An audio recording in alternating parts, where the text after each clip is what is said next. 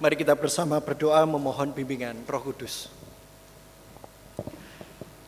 Sungguh karena kasihmu yang besar itulah ya Bapa kami menjadi umatmu yang terberkati. Kasih Tuhan tidak hanya datang sesaat menghampiri kami, tetapi kasih Tuhan itu kami alami di sepanjang kehidupan kami.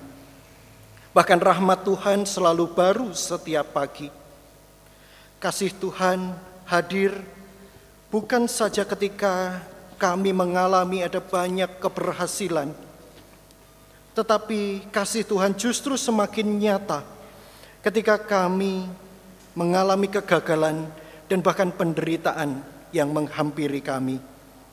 Saat ini ya Allah kami bertelut di hadapanmu, kami memohon bimbinganmu untuk pembacaan dan perenungan sabda Tuhan di pagi hari ini. Berfirmanlah ya Tuhan sebab kami siap untuk mendengarkan. Amin. Bacaan leksionari kita pada hari ini Bapak Ibu Saudara diambil dari Injil Tuhan kita Yesus Kristus menurut Markus pasalnya yang ke-8 ayatnya yang ke-27 hingga ke-38. Markus pasalnya yang ke-8 ayatnya yang ke-27 hingga 38. Mari kita simak bersama-sama. Kemudian Yesus beserta murid-muridnya berangkat ke kampung-kampung di sekitar Kaisaria Filipi. Di tengah jalan ia bertanya kepada murid-muridnya katanya, kata orang, siapakah aku ini? Jawab mereka, ada yang mengatakan Yohanes Pembaptis, ada juga yang mengatakan Elia, ada pula yang mengatakan seorang dari para nabi. Ia bertanya kepada mereka, "Tetapi apa katamu? Siapakah aku ini?" Maka jawab Petrus, "Engkau adalah Mesias." Lalu Yesus melarang mereka dengan keras supaya jangan memberitahukan kepada siapa pun tentang dia. Kemudian mulailah Yesus mengajarkan kepada mereka bahwa anak manusia harus menanggung banyak penderitaan dan ditolak oleh tua-tua, imam-imam kepala dan ahli-ahli Taurat, lalu dibunuh dan bangkit sesudah tiga hari. Hal ini dikatakannya dengan terus terang, tetapi Petrus menarik Yesus ke samping dan menegur dia. Maka berpalinglah Yesus dan sambil memandang murid-muridnya ia memarahi Petrus, katanya, Enyahlah iblis, sebab engkau bukan memikirkan apa yang dipikirkan Allah, melainkan apa yang dipikirkan manusia. Lalu Yesus memanggil orang banyak dan murid-muridnya dan berkata kepada mereka, Setiap orang yang mau mengikut aku ia harus menyangkal dirinya, memikul salibnya dan mengikut aku. Karena siapa yang mau menyelamatkan nyawanya, ia akan kehilangan nyawanya. Tetapi barang siapa kehilangan nyawanya karena aku dan karena Injil, ia akan menyelamatkannya. Apa gunanya seorang memperoleh seluruh dunia tetapi ia kehilangan nyawanya? Karena apakah yang dapat diberikannya sebagai ganti nyawanya? Sebab barang siapa malu karena aku dan karena perkataanku di tengah-tengah angkatan yang tidak setia dan berdosa ini, anak manusia pun akan malu. Karena orang itu, apabila ia datang kelak dalam kemuliaan Bapa diiringi malaikat-malaikat kudus. Demikianlah Injil Yesus Kristus, berbahagialah setiap kita yang mendengarkan firman Allah dan tekun melakukannya dalam kehidupan sehari-hari. Haleluya.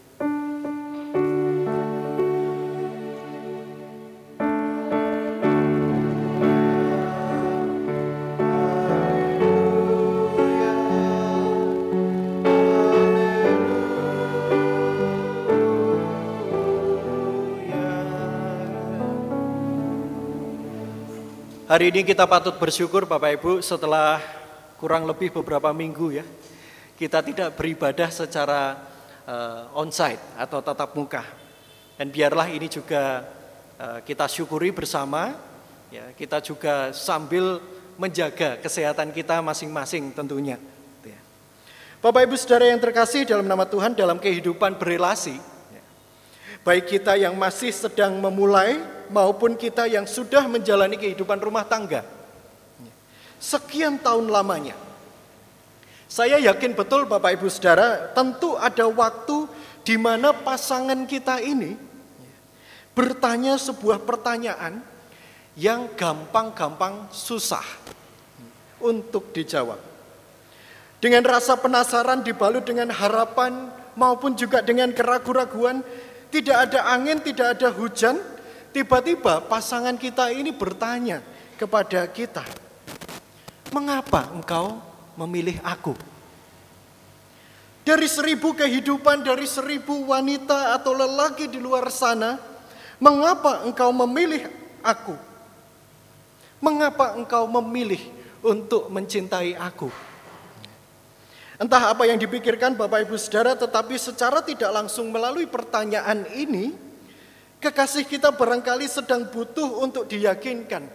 Loh, memangnya saya ini bagaimana toh orangnya? Saya ini seperti apa? Saya ini siapa toh bagimu? Oleh karena engkau akhirnya mau memberikan hatimu kepadaku. Memang kedengarannya bahasa ini terlalu romantis dari apa yang kita dengar, ya, dari apa yang uh, kita dengar di kenyataannya, Bapak Ibu Saudara. Tapi ya kurang lebih demikian kan? Ya. Mengapa engkau mencintai aku? Apa alasannya? Ya. Saya masih belum genap 8 tahun Bapak Ibu Saudara menjalin relasi dengan kekasih saya. Tapi tetap saja ini pertanyaan yang gampang-gampang susah. Mengapa saya katakan pertama kali atau di satu sisi ini adalah sebuah pertanyaan yang gampang? Karena pada dasarnya kita pun juga bisa menjawab dengan gampang. Sebagaimana yang barangkali pernah dikatakan oleh seorang komedian atau penulis, Raditya Dika gitu ya. Dia pun kembali mempertanyakan, loh memangnya mencintai itu butuh alasan? Cinta itu kan tidak butuh alasan. Kalau kita memiliki alasan untuk mencintai, maka secara tidak langsung kita pun juga akan memiliki alasan untuk tidak mencintai. Kita bisa mengatakan demikian. Namun di sisi yang lain saudara pertanyaan ini memang adalah sebuah pertanyaan yang sangat penting yang harus kita jawab. Setiap waktu bahkan semua dari antara kita. Mengapa? Karena jawaban kita atas pertanyaan inilah yang sebenarnya akan menentukan seberapa dalam kita ini mencintainya, seberapa besar kita mengenalnya. Dan bahkan jawaban inilah yang akan mempengaruhi cara pandang, melihat kehidupan maupun seberapa jauh kita dapat bertahan di dalam kesetiaan kita. Aku ini siapa? Sehingga engkau rela memilih dan mencintaiku. Mengapa engkau mengasihi aku? Mengapa engkau mau bertahan denganku dan seterusnya, saudara. Barangkali kalau Bapak Ibu Saudara yang sudah menikah dan pasangannya masih bersama dengan kita sekalian, ini bisa dipertanyakan Bapak Ibu, ya, mbok menawa lali. ya. Mungkin nanti sebelum tidur bisa ditanyakan lagi, iseng-iseng gitu ya. Ini juga pertanyaan bocoran Bapak Ibu Saudara bagi ini yang barangkali di antara dari saudara-saudara ada yang belum menikah gitu ya. Ini seperti Mbak Esti, Mbak Sylvia ini ya. Ini pertanyaan bocoran. Nanti kalau suatu saat di pernikahan, saudara-saudara semua harus bisa menjawab pertanyaan ini. kalau tidak bisa menjawab, ora tak nikah nih, Saudara. ya. Bapak Ibu Saudara yang terkasih, Pertanyaan ini juga nampaknya cukup sulit. Cukup sulit untuk dimengerti dan bahkan dijawab oleh para murid Tuhan. Sekalipun Petrus saat itu sudah dengan cukup gagah mengatakan, menjawab saudara. Itu tidak berarti menandakan bahwa ia benar-benar mengerti siapa itu Yesus itu tidak menandakan bahwa ia benar-benar mengenal pribadi Yesus atau maksud Yesus sebagaimana yang Yesus pikirkan. Dalam kehidupan beriman, saudara-saudara, dalam satu waktu tertentu kita harus bisa dan harus meluangkan waktu untuk memikirkan pertanyaan Yesus ini. Harus saya katakan. Seandainya Yesus benar-benar sedang bertanya kepada kita layaknya ia bertanya kepada para muridnya, siapakah aku bagimu? Kita harus benar-benar tahu jawaban kita, saudara. Saya harus mengatakan saudara dari uh, segala atau semua pertanyaan yang pernah Yesus lontarkan kepada para muridnya. Barangkali ini adalah satu pertanyaan yang lebih menantang dibandingkan pertanyaan yang lain. Barangkali masih ada pertanyaan Yesus yang lebih mudah dari tapi dari antara semua pertanyaan itu saudara-saudara, pertanyaan inilah yang mungkin terdengar lebih menantang. Pertanyaan yang lebih menuntut daripada pertanyaan yang lain. Tidak jarang kita pun sebagai manusia kerap kali berharap bisa berkilah atau menghindari untuk tidak menjawab pertanyaan ini. Sekalipun saudara ini adalah sebuah refleksi iman yang berharga untuk kita. Apa yang ingin Yesus sampaikan kepada kita sekalian saudara? Tentu yang pertama adalah pengenalan akan dirinya. Di antara banyak iman yang ditawarkan oleh dunia ini, Mengapa kita memilih untuk mengikutinya, saudara? Apakah kita mengimaninya masih sebatas apa yang dunia katakan?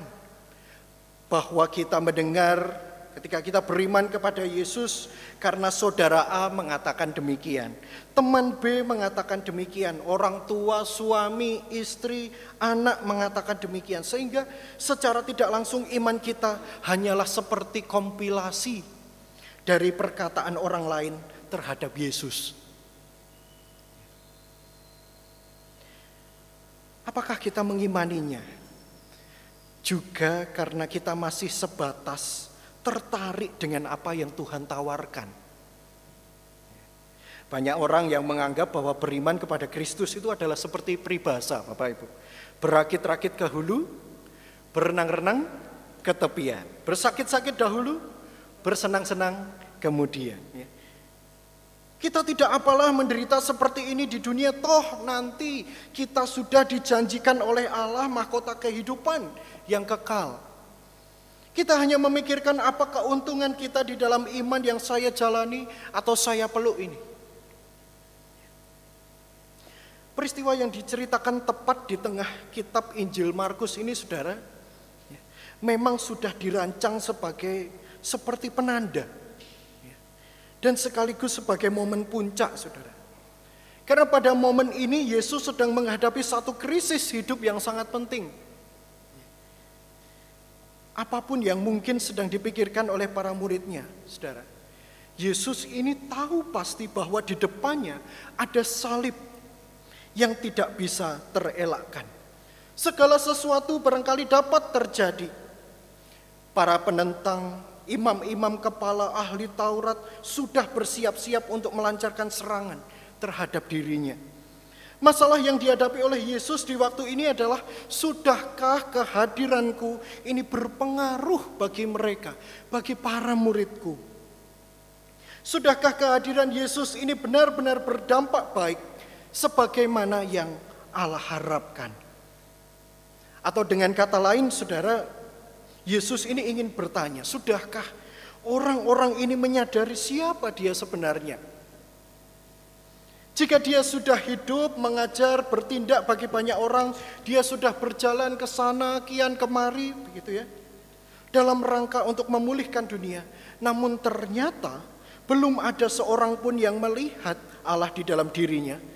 Maka tentu sia-sialah seluruh pekerjaannya. Saya mungkin barangkali sudah bertindak, berusaha melakukan berbagai hal, tapi apa gunanya bila ternyata Bapak Ibu Saudara misalnya tidak benar-benar mengenal saya? Begitu kan kira-kira? Sia-sia semuanya. Kita sudah berjuang melakukan dan mengusahakan yang terbaik, ternyata kita tidak dimengerti oleh orang lain, Saudara. Apa jadinya? Apa rasanya? Sia-sia tentu. Hanya ada satu jalan di mana Yesus ini bisa meninggalkan pesan itu kepada umat manusia, saudara. Yaitu dengan cara menuliskannya ke dalam hati beberapa orang. Dalam hal ini adalah para muridnya. Oleh karena itu pada saat ini Yesus menguji segala sesuatu. Dia bertanya kepada para muridnya apa yang dikatakan orang tentang dirinya. Lalu dia mendengar dari mereka kesan dan pendapat yang beredar dari mulut ke mulut. Apa yang dikatakan oleh orang lain tentang dirinya. Kemudian seketika itu saudara hening. Yesus mengemukakan pertanyaan yang sangat bermakna bagi mereka. Menurut kamu, menurut engkau, siapakah aku ini? Segera saudara Petrus ini kemudian menyadari apa yang selalu ia ketahui jauh di dalam lubuk hatinya. Ia adalah Mesias. Ia adalah Kristus yang diurapi. Tentu saudara bahwa Yesus ini perlu menyelidiki jawaban ini. Tapi setidaknya jawaban Petrus ini menenangkannya. Yesus tahu bahwa ia tidak gagal. Di dalam Injil kita, saudara, pertanyaan ini kemudian berhenti begitu saja. Yesus melontarkan pertanyaan itu, tetapi dia tidak sepenuhnya menjawab, saudara. Hal selanjutnya yang Yesus pikirkan adalah pengenalan muridnya akan dirinya. Harus benar-benar utuh terperinci, saudara. Tidak heran yang Yesus lakukan sesaat setelah itu adalah dia menyuruh para muridnya untuk tidak memberitahukan hal itu kepada orang lain. Dalam beberapa kisah Injil, saudara kita juga menemukan bahwa Yesus ini kan sering kali melarang para muridnya ini mengatakan demikian. Yesus kerap kali ketika dia uh, mengadakan musisat, ya, melakukan pengajaran, dia sering kali mengatakan kepada para muridnya untuk tidak menceritakannya dulu kepada orang lain. Jangan diceritakan kepada siapa-siapa tentang hal ini. Kalau yang kita baca hari ini Yesus melarang Petrus untuk menceritakan kemesiasannya kepada orang lain. Mengapa hal ini dilakukan oleh Yesus saudara? Ya. Jawaban yang kita tahu bahwa sebab yang pertama dan yang terutama adalah Yesus harus mengajar Petrus dan para muridnya yang lain. Apa arti kemesiasan yang sesungguhnya? Yesus tidak pernah melarang Petrus untuk bersaksi tentang dirinya seumur hidupnya, tidak saudara.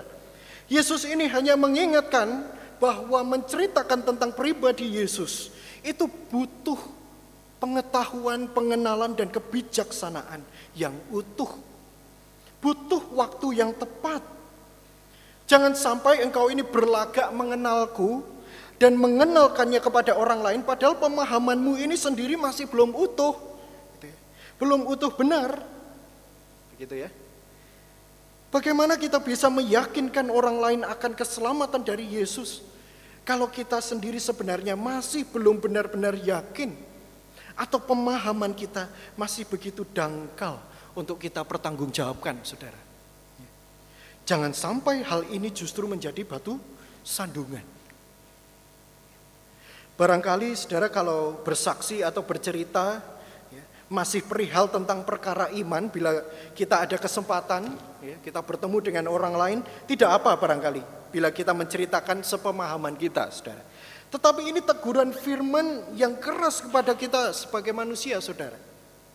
Secara khusus di dalam peristiwa kehidupan sesehari. Betapa mudahnya kita ini bercerita kepada orang lain. Padahal kita sendiri ini sebenarnya belum benar-benar memahami apa yang kita ceritakan. Mungkin sebenarnya kita tidak benar-benar tahu apa masalahnya, tapi kita sudah menceritakan itu ke mana-mana gitu ya. Seolah kita uh, adalah orang yang paling tahu di antara yang lain. Giliran kita diminta bertanggung jawab dengan apa yang kita katakan, kita menghindar. Kita berkilah. Itu bukan kata-kata saya. Oh itu kata-kata si A. Oh itu kata-kata si B. Misalnya. Kalau kita mengelak, tetapi ternyata ada bukti yang menyatakan kesalahan kita. Kita menyesal sendiri dengan perkataan dan perbuatan kita. Itulah yang terjadi saudara. Ya kan? Di dalam dunia media masa kita saat ini. Dengan mudahnya orang berkata-kata, menyebarkan sesuatu, bisa berita atau isu yang belum terungkap kebenarannya, lalu kemudian akhirnya dia masuk berita, diciduk oleh polisi cyber ya, atau orang-orang yang bertanggung jawab untuk mengawasi kebenaran fakta. Eh, minta maaf. Padahal beritanya sudah tersebar ke mana-mana. Bahkan mungkin terkadang kita melihat ada orang-orang yang seperti ini biasanya kita apa saudara? Kita jadi jengkel sendiri kan? Ya. Barangkali kita juga pernah berkata di dalam hati kita atau pernah mendengar perkataan ini saudara. Awak mungkin lek orang ngerti. Ya. Setidaknya menengose gitu ya. Kalau dalam bahasa Jawa ya. Daripada jadi masalah. Kamu ini kalau belum tahu lebih baik diam daripada jadi masalah. Ini sudah karena saking kita ini mangkelnya atau jengkelnya ya kepada orang ini biasanya. Gitu ya. Saudara yang kasih, kalau kita melanjutkan bacaan kita, ternyata benar saudara.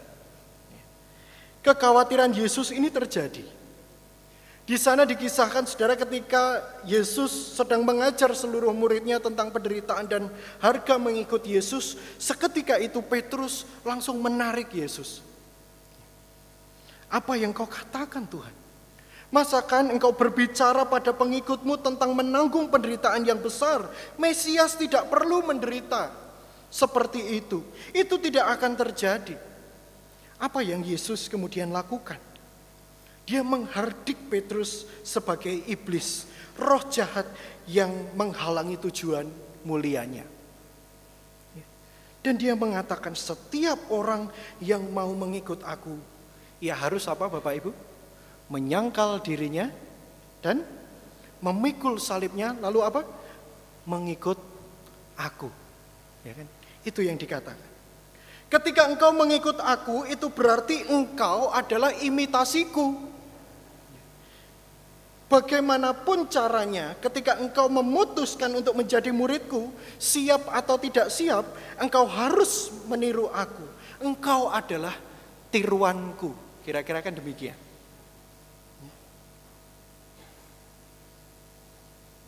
Harus meniru Kristus, saudara. Bukankah ini tawaran yang tidak mudah? Ketika kita dihadapkan oleh tawaran dan gambaran dunia saudara yang jauh lebih menarik dan menggiurkan daripada pilihan untuk mengikut Yesus. Yesus mengendaki Petrus ini berani dalam imannya kepadanya. Kalau sebelumnya Petrus mengatakan engkau Mesias dari Allah. Sebuah pengakuan iman, saudara. Nah, Yesus di sini kemudian mengajak Petrus untuk lebih berani lagi. Jangan cuma memikirkan apa yang dipikirkan oleh manusia, tetapi mari pikirkanlah atau memikirkan apa yang dipikirkan oleh Allah. Jangan kita ini hanya memikirkan apa yang kita dengar, apa yang kita pahami secara terbatas sebagai manusia. Tetapi pikirkanlah apa yang dipikirkan oleh Allah, saudara. Karenanya Petrus dan para muridnya termasuk saudara dan saya saat ini diminta untuk semakin selaras dengan pikiran Allah, saudara. Bukan lagi mengedepankan apa yang ada di pikiranku, apa yang dikatakan oleh orang lain, tetapi jauh melebihi itu. Kita menjadikan Tuhan itu sebagai pusat hidup kita, pusat pengenalan kita, saudara. Tuhan adalah sumber pengenalan kita. Imanilah dia, saudara. Sebagaimana ia ingin diimani. Kenalilah dia seutuhnya sebagaimana ia ingin dikenali. Kiranya Tuhan memampukan kita. Tuhan memberkati. Amin. Mari kita bersama berdoa dan nanti kita akan tutup di dalam doa Bapa kami yang kita nyanyikan.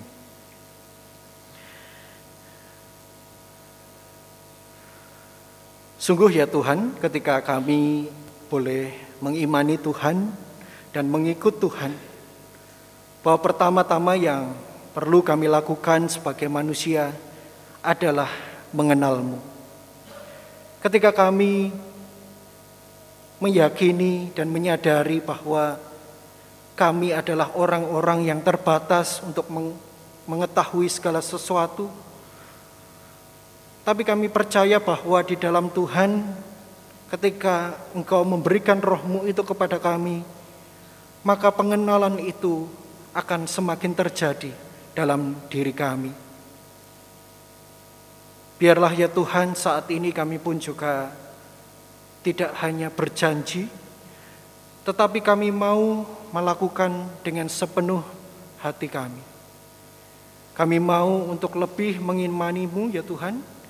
Kami mau untuk lebih lagi mengenalmu.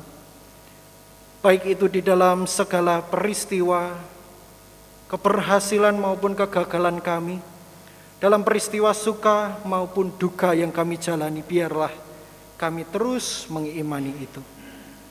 Dan kami sebagai satu tubuh Kristus sangat bersyukur ketika Tuhan juga memberikan kami kesempatan untuk mengingat setiap saudara-saudara kami. Saat ini kami secara khusus berdoa bagi keluarga Bapak Ruben yang bila mana dalam beberapa waktu lalu engkau memanggil adik yang terkasih Bapak Petrus Linardi Tentu ini adalah sebuah hal yang berat bagi mereka sebagai keluarga. Dan saat ini kami juga bersama dengan keluarga merayakan mengucap syukur atas 49 hari kepergiannya. Biarlah ya Tuhan hari demi hari Tuhan senantiasa menampakkan kasih-Mu kepada kami. Dan kami percaya ketika Engkau memanggil anakmu yang menguasai kami semua adalah anugerah pengampunanmu. Apa pun yang kami lakukan selama di dunia, yang kami tahu adalah Tuhan begitu mengasihi kami semua. Dan untuk itulah kami menyerahkan keluarga Bapak Ruben di dalam masa dukanya saat ini. Biarlah Tuhan senantiasa menguatkan kami. Kami juga teringat bagi saudara-saudara kami yang barangkali tidak bisa hadir tempat ini karena sakit maupun karena pergumulan di dalam kehidupannya. Kami berdoa bagi Bapak Bambang, kami berdoa bagi Ibu Hesti, istri dari Bapak Alex yang saat ini juga masih sedang sakit. Kiranya Tuhan menilik mereka semua. Biarlah ya Tuhan ketika mereka mengalami peristiwa ini, iman mereka tidak semakin surut. Justru kami semakin dikuatkan oleh kuasa roh Tuhan untuk melalui berbagai penderitaan dan kesusahan hidup yang kami jalani saat ini. Kami berdoa untuk gereja kami di dalam pelayanannya maupun hal apa pun yang diusahakan secara khusus di dalam masa pandemi ini ya Tuhan segala arah perubahan pelayanan yang harus dilakukan kiranya Engkau memberkati setiap kami. Baik itu kami yang sebagai jemaat pelayan juga kami yang bertugas maupun mengemban sebagai majelis jemaat.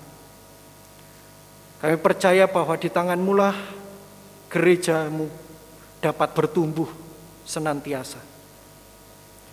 Dan saat ini ya Tuhan kami berdoa untuk setiap kami, baik kami yang saat ini bergumul dalam kehidupan kami masing-masing, di dalam keluarga, di dalam pekerjaan kami, di dalam studi kami, kami yakin bahwa Tuhan juga akan menilik kami semua. Dan biarlah Ketika kami berdoa bagi mereka dan bagi kami saat ini, kami pun boleh semakin dikuatkan. Inilah setiap seru doa kami ya Tuhan. Kami ingin sempurnakan dengan doa yang Kau ajarkan kepada kami.